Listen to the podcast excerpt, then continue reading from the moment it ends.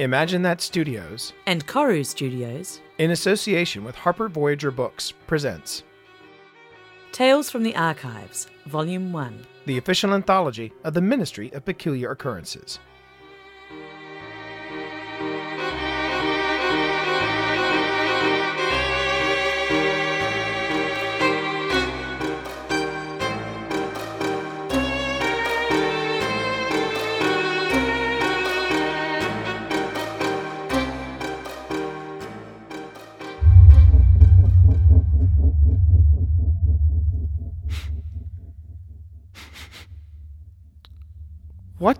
Is that? Lunch. That looks like a lovely chicken tikka masala. And is that lamb paneer? Yes, it is, Welly. Whatever possessed you to take your lunch down in the archives? Did you see the size of this case file? It's enormous. And as it is set in India, I was inspired. Were you now? Oh, yes. Pick her, shall we? Oh, oh no, no, no, no, no, no. I, I, I'm fine. I'm, I have a lovely snack in my desk. A sandwich.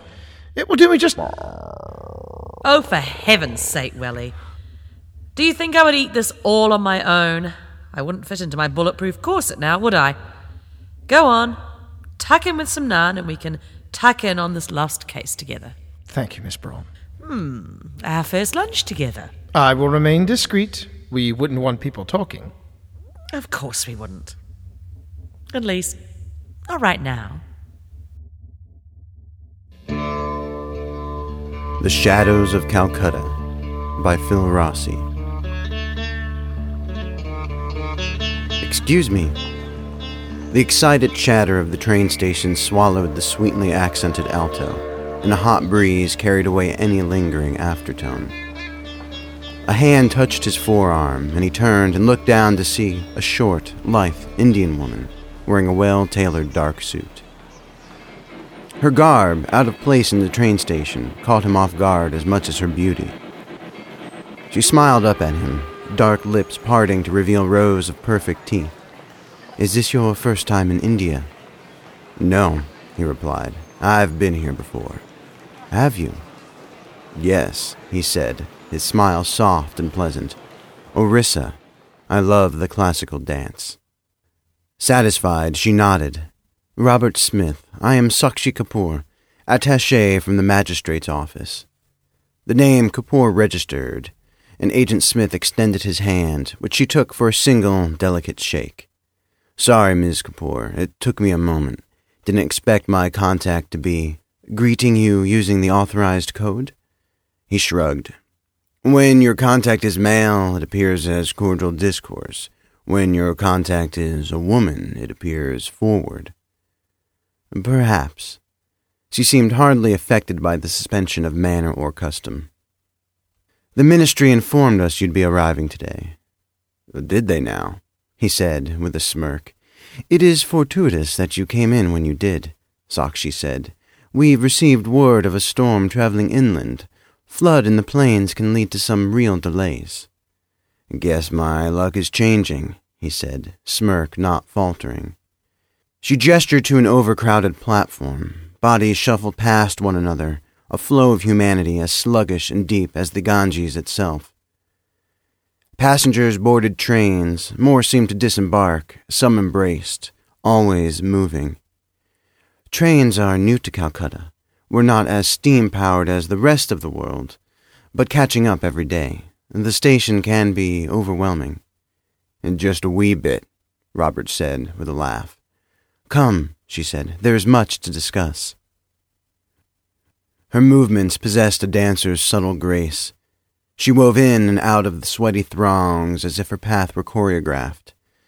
Like a drunken oaf, Robert struggled to keep up, nearly knocking an entire family to the concrete platform floor. The collision was met with four sets of blinking dark eyes, scurrying children, and a flurry of words from their parents in a colorful dialect that probably concealed curses against him and future generations of Smiths. Robert watched apologetically as the adults tried to herd their flock. Sakshi grabbed him by the arm and pulled him free of the chaos.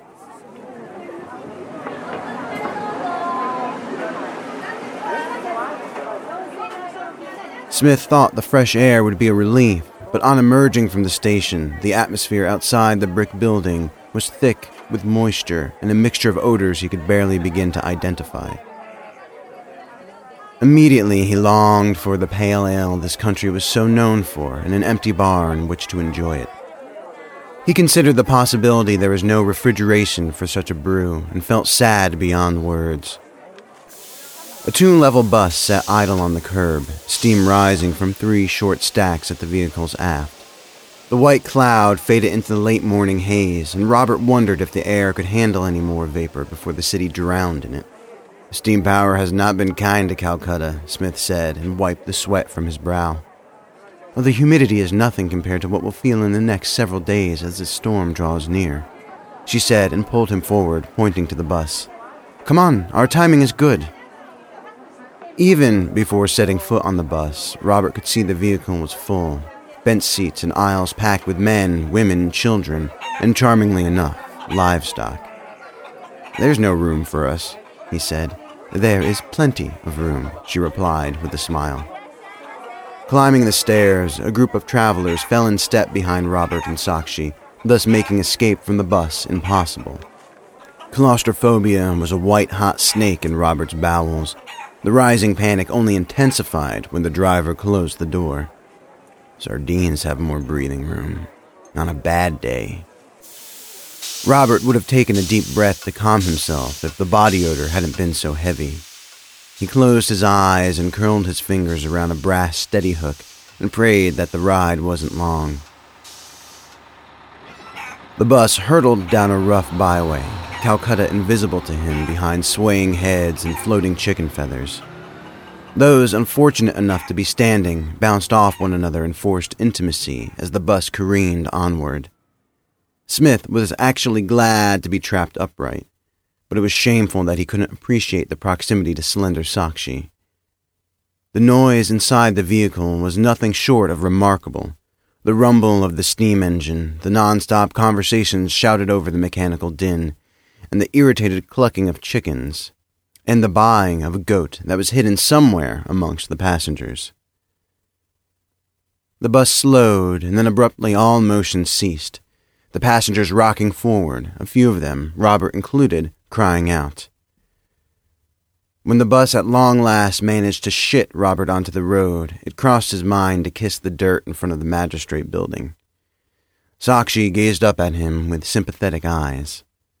I apologize. I'm sure that was a little much, she said, her voice like a song to his ears.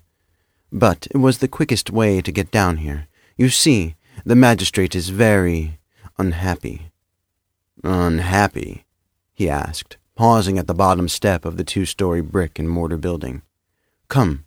Sakshi beckoned him up the steps in a gentle but commanding voice. Smith obeyed. Inside the building, it was quiet and pleasantly cool. Large fans spun on the high ceiling in a foyer, decorated with dark wood paneled walls on which hung heavy frames containing lithographs of British colonials. The men depicted looked both pompous and important, but Robert did not recognize them from any history he knew. She led him across the polished hardwood floor to a door on the opposite side flanked by two robust ficus trees. Rapping her knuckles on the door resulted in a muted voice inviting them inside. Are you ready? Anything I need to know about your magistrate other than that he is unhappy? He bites, she said, winked, and opened the door. Agent Smith, said a diminutive pale man from behind a desk that was so impractically large the man looked like a child. You have some explaining to do. His British accent was clipped and cold. It's good to meet you, Magistrate. Might I say you have quite an impressive desk, Smith began. Cut the shit while it's still early, Smith. The magistrate snapped, and Robert prickled. Tell me just what sort of agents does your Ministry of Peculiar Occurrences employ? Your predecessor, Alex Tanner, accomplished nothing here other than blowing hot air up my ass about promising leads before falling off the planet. With all due respect, our missing. Do not pander to me, Smith. Your man, he started, but Smith was ready to return the volley. We take the disappearance of our agents very seriously, Magistrate, he said in a controlled voice, allowing a touch of venom to seep in for good measure. Smith's already simmering temper was boiling. Part of the responsibility does fall on your head. The ministry is, after all, part of Her Majesty's government, and such as a concern of hers. Do you follow me? The magistrate sighed and then cleared his throat. You'll have to forgive my impatience. Agent Tanner left before he could explain why I have officials being brutally murdered and priceless artifacts disappearing from our royal museum. Now the task falls to you to figure this mess out.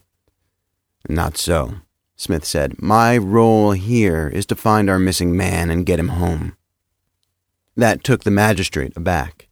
But we have requested your help due to the bizarre nature of these murders, the magistrate insisted. Someone has to help. I'm sure, but that's not why I'm here, Smith said. I'm here to find my agent, and if I find anything else that can help you, I'll let you know.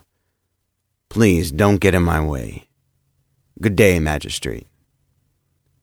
Smith turned, leaving the somewhat flummoxed magistrate to consider his back, as, without fanfare, he exited the Indian's office. Sakshi hesitated, and he caught her giving the magistrate a look of surprise, perhaps apology. He didn't care. Smith had dealt with too many self important officials to number. That was quite the display. Sakshi said, joining Smith on the front steps of the magistrate's office. I've never seen him with his tail between his legs. It suits him. Smith chuckled, reaching into his suit coat and furnished a slender cigarillo. He perched it to his lips, and Sakshi raised the lighter to the smoke's end before he had a chance to find his own. The coil hissed with steam, quickly becoming red with heat. He took several puffs, acrid smoke filling his mouth before he exhaled it in a sidelong plume. Smith raised an eyebrow at Sakshi, who closed the lighter with a wry smile. India may be challenged by steam technology. I, on the other hand, am not. If the magistrate can't maintain the peace, he's out of a job, no? It would be a great loss, I'm sure. For him, Sakshi said with a melodic laugh. Are you hungry? I am he said. Good, me too. We can talk details over some fine local cuisine. Robert and Sakshi sat across from one another in a sidewalk cafe. He watched her dab the corners of her dark lips with a red cloth napkin, and before he realized he was staring, she gave him an appraising look that made his cheeks grow hot. He averted his eyes and pretended to admire the ambience instead. The cafe sat on a quiet street corner, adjacent from a verdant garden that was a dark grotto of ancient trees, curling vines, and vibrant blossoms of a flower that he didn't recognize. Over Sakshi's shoulder, he admired a small but regal mosque, ornate minarets stabbing skyward. Only one other couple shared the cafe a man and a woman, fair of skin, but they were on the opposite end of the patio, and Smith doubted they carried any listening devices so spoke candidly. Not that I should be concerned, he said, but tell me, what's the body count? Cutting right to it, then, Sakshi said, raising a single, thin brow. I entertained your small talk through the first course.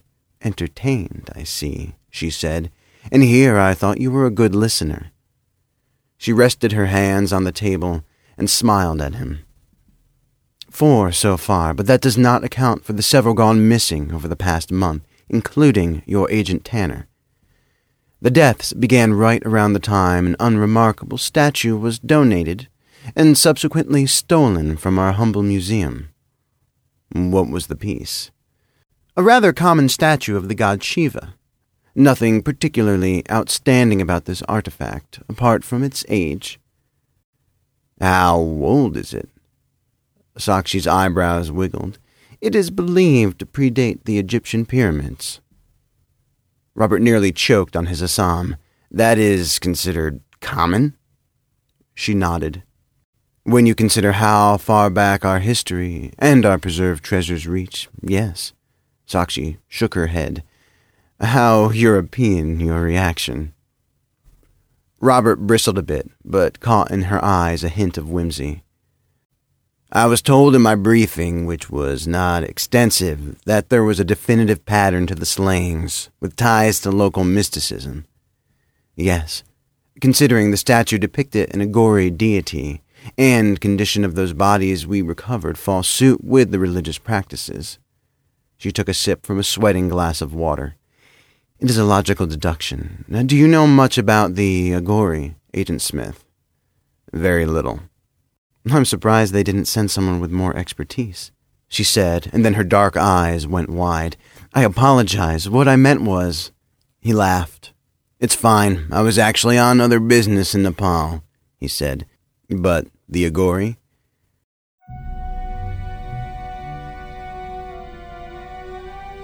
According to everyone, including the God fearing Hindu people themselves, Sakshi said, and glanced at the patrons sitting at the far end of the restaurant. Their practices are extreme, taboo, sex, alcohol, necro cannibalism. Necro cannibalism? That's not what it sounds like, is it? It is. The cooking and eating of corpses stolen from cremation grounds or pulled from the river. Smith set his fork down, the appetite having gone out of him. The leader of the Aghori movement in Calcutta is a man named Praval but he denies any such depravity from his temple, she said. But no one knows where his temple is. That, and his eyes are not that of a sane man. So, what's the connection? If they get their offerings from sacred grounds or the Ganges, what does murder have to do with them? The discovered bodies have been prepared in the typical Aghori fashion. Sakshi said as she carved a piece of goat meat soaked in a rich brown sauce off the bone plucked it off the plate with her fork, and placed it in her mouth. Between index and forefinger, she raised the round bone segment to her lips and sucked out the marrow. Smith couldn't watch her eat, so instead focused on his hands. Any leads where they could be practicing? The magistrate's office had a run in with members of this group very recently. Two men were apprehended traveling up the east bank of the Ganges with a body stolen from a local morgue. Interesting. Also of interest is that one of the men matches a description provided by a witness at the museum the night the statue was stolen. Coincidence? Doubtful, Smith said and glanced at the people at the far end of the restaurant, just in time to catch them glance away. Maybe we've said enough here. Do you still have these grave robbers in custody? Yes, Sakshi said, but only one and he is slightly lunatic and will not answer any of our questions. He'll help us, Smith said. You'll have to explain the confidence in your voice, Agent Smith. Let him go, Robert said, matter of factly. And follow him, she said and smiled. Of course, but when I suggested the same plan to our magistrate, he scoffed and told me to starve the detainee instead. Agent Smith shrugged and offered a chuckle. That skinny pale prick of a magistrate might have done us a favor. His hunger will make him careless, and all the better for us.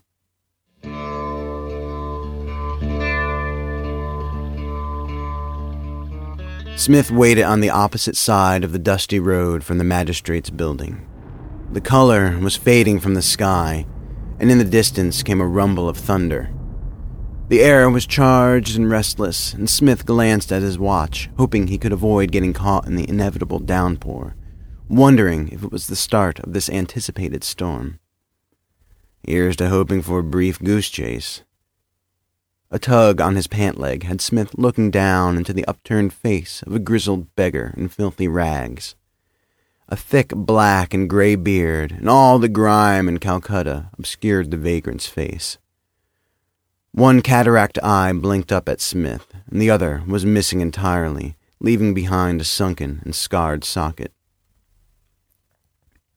The beggar smiled up at Smith, revealing a dark pit of filth where only a few rotting teeth jutted like gravestones. The beggar tugged on Smith's pant leg a second time and then held out a dirty hand. Sorry, Smith said. I already donated at the office. I will give you fortune, the man said. I'm sorry, I'm not the one in need of financial. I'm seer. I can see into the divine light. and not much else. No, thank you, Smith pressed, gently but insistent. I don't have time, maybe tomorrow. You still have six minutes before he comes out. Smith raised both brows and then fished for his wallet. He handed the man two folded bills, and the beggar took them slowly, running them under his nose before scrunching his face. This money has seen some bad places. So have I, Smith retorted. It has seen death, the beggar said. And that's what I see for you? Occupational hazard, Smith stated, looked at his watch, and then to the still closed doors across the street. You will see much more death if you follow this path. One minute, until the rest of your life. Smith kept his eyes trained on the building. The city will drown. Provel is a fool to tempt the might of a god. Smith snapped his eyes downward. What about Provel? The beggar was gone. Across the street, the door of the magistrate's office opened, and a wobbling man in rags appeared, blinking into the lingering dawn. The man could have been an upright twin of the beggar. Glancing first to the left and then to the right, the accused corpse thief hurried down the stairs and up the street. Agent Smith tugged on the lapels of his coat and followed. He's got to be some kind of athlete, Smith determined as he struggled to keep up with the man. Thunderheads were closer now, billowing white pillars rising toward an approaching night. The grave robber led Smith into a darker Calcutta, a mismatch of leaning buildings and shanties rising around them, its alleys and streets lined with the poor, whose eyes were on the white man sweating through his suit. Smith felt like a fool. Standing out amongst the population like he did was almost laughable. Despite effort and energy being expended, the distance between Smith and his target grew as people called out to him, asking for his money, for his shoes, anything. He watched, cursing to no one in particular, as the grave robber disappeared into the crowd and growing shadows of dusk. His hesitation was the beggar's opportunity to fill their dirty hands. They closed on him, their heat and body odor enough to make his head spin. He tried to push his way out of the sudden crowd, but the reaching hands came from all sides. There was no escape. His clothing was grabbed and pulled, his pockets torn in desperate yanks. Once again, he felt the panic. The goddamn claustrophobia that haunted him, consumed him. There were so many hands, so much death around him, he couldn't even reach for his gun. There was a crack of thunder, and a sharp pain exploded in his side. For a moment, he wondered if he'd been lanced by a bolt of lightning. Looking down, he saw blood soaking into his white shirt and running down the leg of his pants. The sky opened up just as his knees buckled. The beggars covered him with their bony bodies and their stench as he fell. Thought was replaced by the buzz of terror. Thunder exploded like gunfire, and then the thick darkness of unconsciousness enveloped him.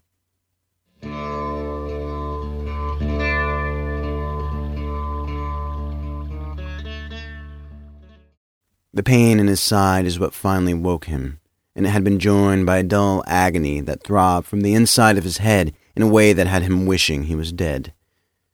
It was cold wherever he was, and he immediately started shivering. I'm in a morgue.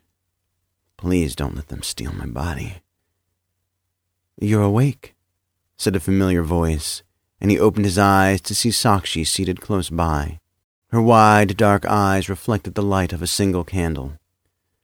Muffled voices rambled all around him, and Robert tried to sit up, tried to focus.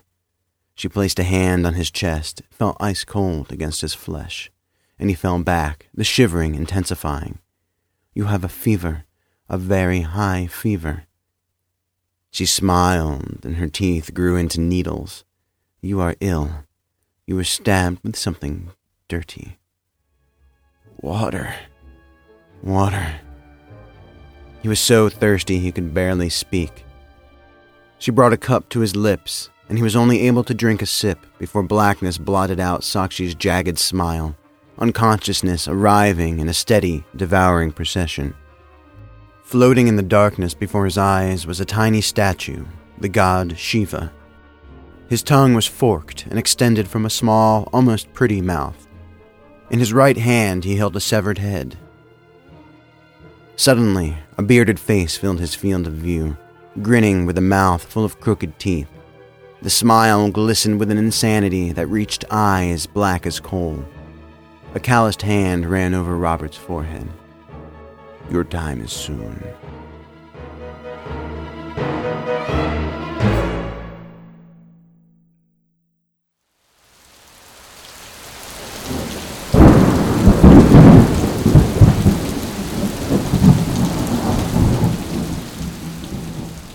Agent Smith, came a voice that he wanted to ignore, for fear it would shepherd him into another terrifying fever dream. He didn't want to open his eyes. Sharp teeth and strange faces would surely drive him to insanity, or worse. Agent Smith, can you hear me? The voice said, a voice that he somehow recognized. Finally, succumbing to curiosity, he opened his eyes to see a tan Englishman with light hair and thin lips sitting beside his bed on a chair. Beside the man, a howling wind slapped rain against a darkened window. Alex Tanner? Yes, his fellow agent replied. Where am I?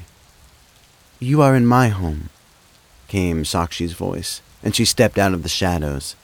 Instinctively, Smith flinched away from her. What is it? You were there, he whispered, mind tearing at the wall between dreaming and waking, desperately seeking reality. Where? she asked. In the temple, Robert said. No, Robert, she frowned, sitting beside him on the bed, gently taking his hand. Agent Tanner found you in the slums, bleeding to death in the gutter. I thought you were lost for good, just like the rest. He brought you back here. Your fever was horrifyingly high, Tanner said. You have been hallucinating for days. After you were stabbed, the Aghori were coming for you to take you back to their temple. I only knew this because I was with them under deep cover. Cover that may now be compromised. We need to let him rest, Agent Tanner, Sakshi said. What do they want? Why do they want to bring me there? He asked. Simple. You were here to interfere with part of the greater threat to their way of life, the British Empire. They wish to purge Britain from Calcutta for good. Tanner flicked his eyes to Sakshi. And those of us loyal to Britain. The streets will run red if they have their way. And this statue I keep hearing about? A relic, a symbol to strengthen their cause. Robert looked at Sakshi. Her dark eyes watched him closely. You need rest, Tanner said. I will need you for what is next. We must strike soon. Your arrival here has got them nervous and itching to act. Tanner left the bedside and went to the door, opening it just a crack before turning back to face Smith. Do sleep, please. He opened the door the rest of the way, slipped out into the darkened corridor beyond, and closed it in his wake. I do not trust him, Sakshi said. Why not? He will betray us. I can feel it in my bones, Robert. Trust me. Watch him carefully. Robert should trust his fellow agent, not a woman he had only just met. He closed his eyes, and all he could see were fangs and fever eyes. She placed her hand atop Robert's, leaned forward, and brushed her dark lips over his. Her skin was smooth, her hair like black silk, just as he'd expected it would be. Sakshi broke the embrace, placing her hand on his chest. Now, you need to get some rest. Tanner was right about that much. She kissed him again, a soft, quick gesture before standing and moving away from his bedside. Sleep, Robert. Robert did sleep and was grateful for no dreams. Rain and wind still attacked the window when he awoke the next morning. Feeling much stronger than the day before, he sat up. The pain in his side had lessened, though when he twisted to examine the wound, the tight flesh exploded with fire. He took his time standing, but was relieved when he could support his own weight. He found Agent Tanner in Sakshi's small kitchen, drinking coffee. There was a folder spread open in front of him, but his eyes were blank. Robert was only feet away when Tanner's eyes snapped up. His comrade blinked and rubbed them. I need to get out of Calcutta, and there is something about this place, Alex admitted, shaking his head. He took one of the articles from the folder and handed it to Robert. It was a photograph of a small statue, Shiva, holding a severed head. Smith had seen this somewhere before. He rubbed his temple, trying to remember, but was distracted when Tanner spoke. An unremarkable religious statue, yes? Tanner said. I'll take the bait. What is it really? A holy artifact possessing the means of summoning Shiva, or so Pravel would believe, Tanner said, and laughed. A member of the British consulate here in Calcutta actually brokered the sale of this statue to the local museum. Apparently, it was found in the Bengal jungle. Its history mysterious, to say the least. The scientist who found it lost his mind shortly after discovering it. I could see losing my mind out here, snorted Robert. Well, the broker who sold the statue to the museum was the first murder victim and lucky for me, uncovering something far bigger. Tanner laughed bitterly before sipping his coffee. Bigger? Smith inquired. Would you believe Pravel thinks he is summoning a great storm whose energy he will use to open a portal between worlds for his god?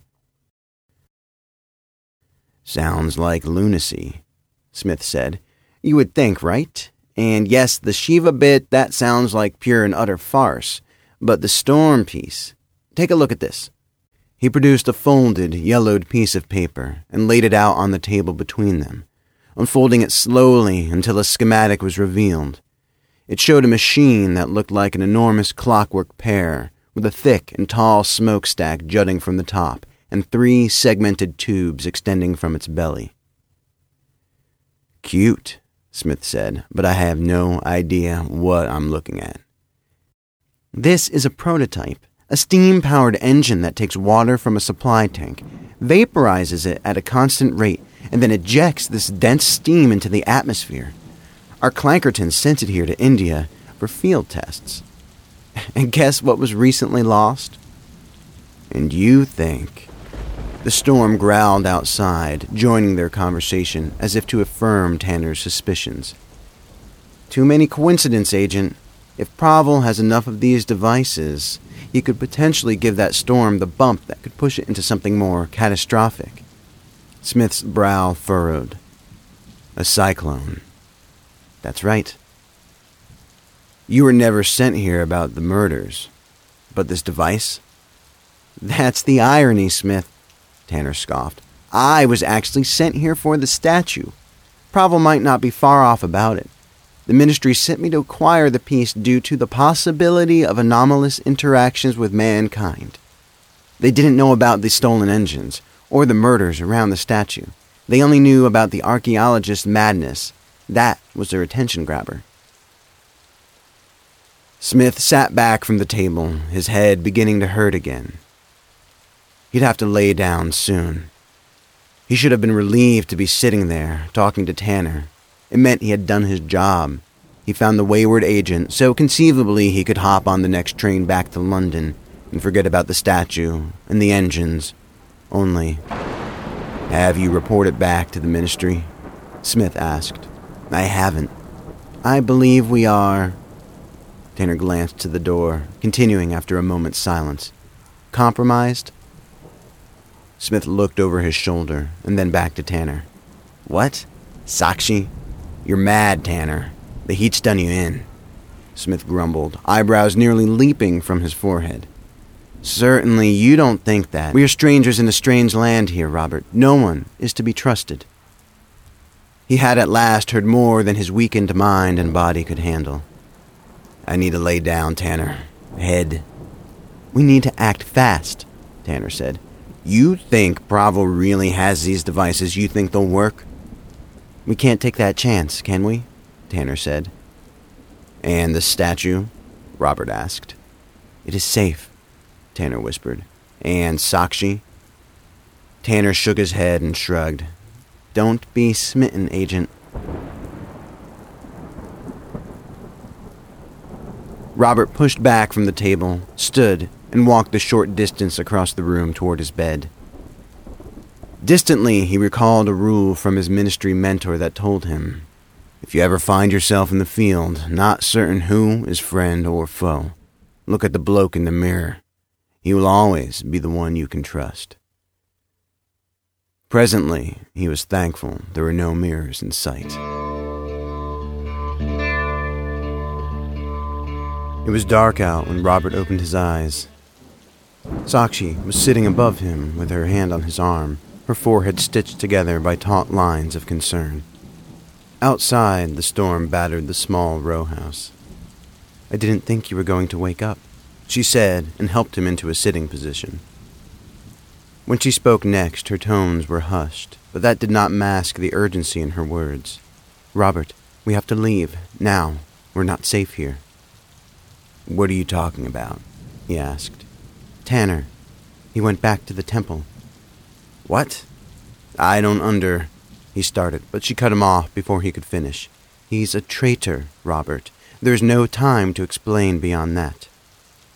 Robert got dressed, Sakshi's frightened eyes persuading him enough that he found himself following her out the back door and into the storm swept Calcutta night. The rain came down in wind-blown sheets, and the world smelled of wet stonework and mud. They hadn't made it far when a voice called out behind them. Wait right there! Robert turned to see Tanner and three uniformed men of the magistrate's office coming around the street corner. Go, Robert! She pushed him into motion, her wet hand slipping from his as her slender legs quickly put distance between them. He ran after her, despite the fiery protests in his side. The rain stung Robert's face and thunder rolled across the night. He called out for her to stop, but with the thunder and rain she could not hear him, and soon he lost her altogether. He could hear Tanner and his men shouting for him to stop, but the truth of the matter was he couldn't keep moving. Robert, you fool, he chided himself in the mouth of an alley where he caught a breath. Running from a fellow agent, now what? The constables ran past his hiding place, but Robert did not see Tanner with them. He waited for another minute and then pushed off the wall to seek out Sakshi. Hopefully, he could find her before Tanner and his men did. Robert! He spun around too fast, and vertigo clutched his skull, bringing him to his knees. Why did you run? Tanner asked him. I. You didn't honestly listen to her, did you? Tanner asked. What is your proof, man? He insisted. How do you know she is involved with Pravel? In the cult, there were stories of a woman in the temple who seldom showed her face, only to Pravel and to those to be sacrificed, when you said you had seen her. Fever hallucinations, Tanner, Robert began. I was never at the temple. A roll of thunder shook the night, and beside Robert's head a window shattered. Tanner stared at him, wide eyed, and several seconds later, a blood flower blossomed across his breast. Smith's fellow agent fell forward onto the wet alley floor. Behind him stood Sakshi, clutching a cruel looking revolver in two trembling hands. He was going to kill you, Sakshi stammered.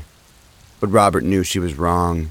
He had known enough would be killers, looked them in the eyes, and knew when a threat presented itself. Looking at Sakshi in the rain, clutching the revolver, he got that old familiar chill. Maybe you should put the gun down, We'll go to the magistrate's office and sort this out. We can't. They are all in this together, she said, looking around her wildly, her hair now stuck to her skin in heavy, thick clumps. You need to tell me where he hid the statue, Robert. I don't know what you're talking about. She pulled the hammer back on the pistol, raised it, and then took several steps toward him. The muzzle of the gun was only inches away from his face now. Big raindrops splashed off the dark metal of the barrel, and now Robert was certain Tanner had been telling the truth. I do not have time for this, Sakshi said. Not after all the waiting. She called out something in her native tongue, and an instant later, men emerged from the shadows. Some dressed in rags, others in plain street clothes. The thugs approached him, and even in the dim light, he could see the raw madness in their eyes. We will find it, she said.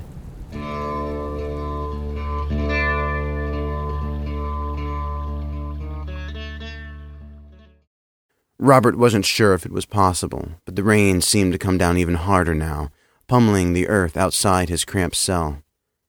Water invaded the room, pooling around Robert's feet. His legs were weary, but he refused to sit in the wetness. If he stood on his toes, the barred window near the ceiling afforded a view of the river, swollen and angry looking. Bulbous machines, not unlike those Tanner had shown him in the schematic, sat on the bank, tethered to balloons. One by one, the ever increasing wind yanked them into the storm. There was a clank behind him, and the solid cell door ground open. A man in linen robes dyed crimson stood on the other side of the threshold, his hands at his sides and a small grin on lips that were obscured by a wild black and gray beard. Smith recognized the crazed eyes immediately. Pravel. It is time, he said. She has chosen you. You were never their leader, Robert accused. A facilitator, Pravel said. Now come, she grows impatient.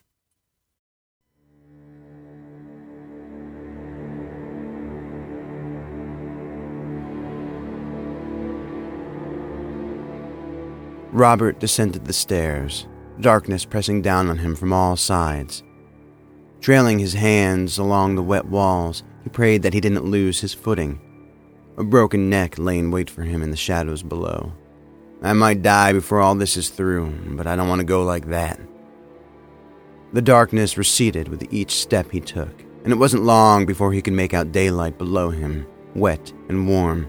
The sound of rain falling on the stone reached his ears.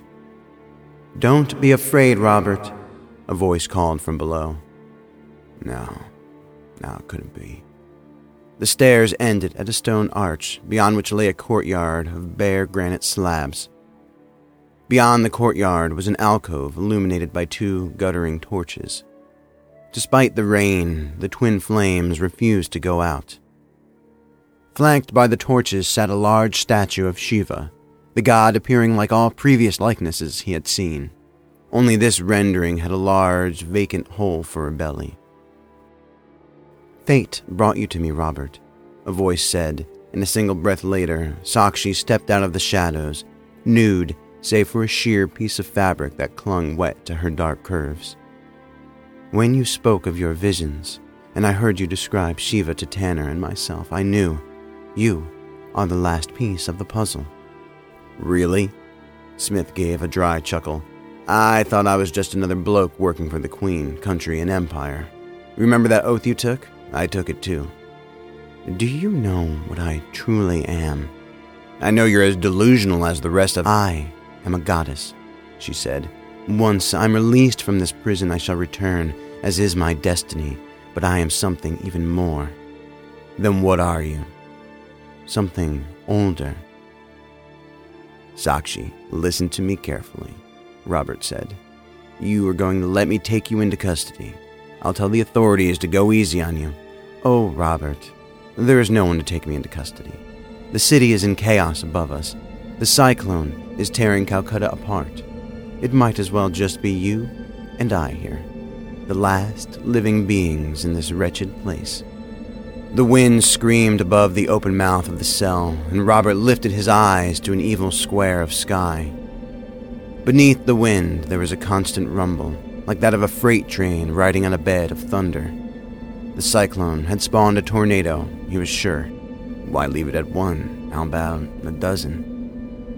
Why are you smiling? Sakshi asked. Inside joke. Take this, Sakshi said, and shoved a small statue into his hand. She closed his fist around it, and he didn't fight her. Where did you find this? She gestured with her head to the corner of the room. And for the first time since he stepped through the arch, Robert saw Agent Tanner. His body lay limp, split from groin to chin, on a pile of rocks. Shiny guts spilled into Tanner's lap through the ragged wound, his entrails rendered pink and bloodless by the heavy rain. The fool had it with him all along, and with his dying breath he thought to keep it from me by swallowing it. I thought either the bullet wound would kill him or he would choke first. But then I had to get creative. Your fellow agent had quite the constitution. Good God. Place the statue in the belly of the Shiva statue, she commanded. And then what? And then maybe, she cooed, I'll let you live. Robert looked toward the alcove, taking in the massive statue. One detail was missing. The larger statue before him held no severed head. Oh no, he thought. She doesn't get my head. Not today. He took a slow step toward the statue, stalling, trying to determine some course of action. The freight train above them crescendoed, and Sakshi looked away from him, toward the raging heavens with rapture and want. Robert pivoted, his arm winding up, and as hard as he could muster, he hurled the small statue at her. Her face snapped in his direction just before the statue connected between her eyes. Sakshi's nose exploded in a mist of blood, but Robert had not truly appreciated how well the statue had been crafted or how much strength he still possessed. While the statue held a disembodied head in one hand, the spear held in the other drove into her skull. Sakshi emitted a choked, gurgling cry, delicate arms flailing out as she fell backward her head making an audible crack when it hit the granite. She tumbled into the steadily growing underground reservoir surrounding them, the murky floodwaters of the Ganges River seeming to devour her. She may have still been alive, but Robert didn't pause to figure it out. He ran down and yanked the small statue free of her forehead and started to climb the vines on the opposite wall, hoping there would be sufficiently solid handholds all the way to the top. The storm now roared like an angry beast, and the gurgle from behind Robert gave him pause. He glanced over his shoulder. Sakshi was now just a drift of hair and silk, slipping deeper and deeper into the watery void.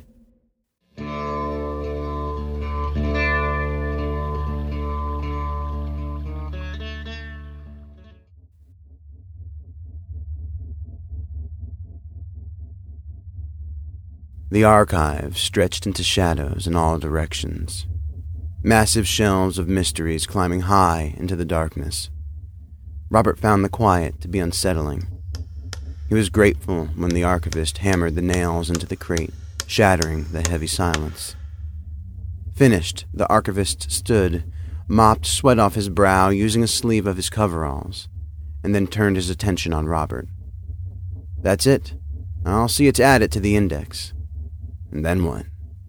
It won't ever see the light of day again. Eh, probably for the best, Robert said. Almost always is, the archivist replied, wheeling the cart into the shadows. Need me to show you out? Robert took his lamp from the nearby shelf and shook his head. I know the way. Minutes later, he stepped out into the fiery light of a London sunset, surrounding buildings painted blood red by the glow. Above him, thin bands of cloud reached across the sky like slender fingers. He tried not to think of Sakshi in that moment. He tried and failed.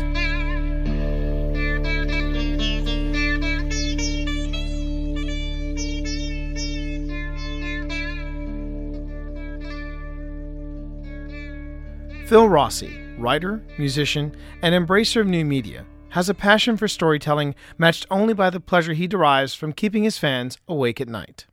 Crescent, Rossi's debut novel, was originally released as a podcast in 2007 and has since led listeners into dark, twisted nightmares under the titles such as Eden, Harvey, and Notes from the Vault. When he's not podcasting or writing, Phil is a professional singer and songwriter. His unique brand of alternative country and rock and roll is still alive and well in the music stylings of Ditched by Kate, their debut album Stumble, now available on iTunes. Phil lives outside of Washington, D.C., in Virginia, with his wife, daughters, and menagerie of rescued animals. He believes the need for sleep is a myth.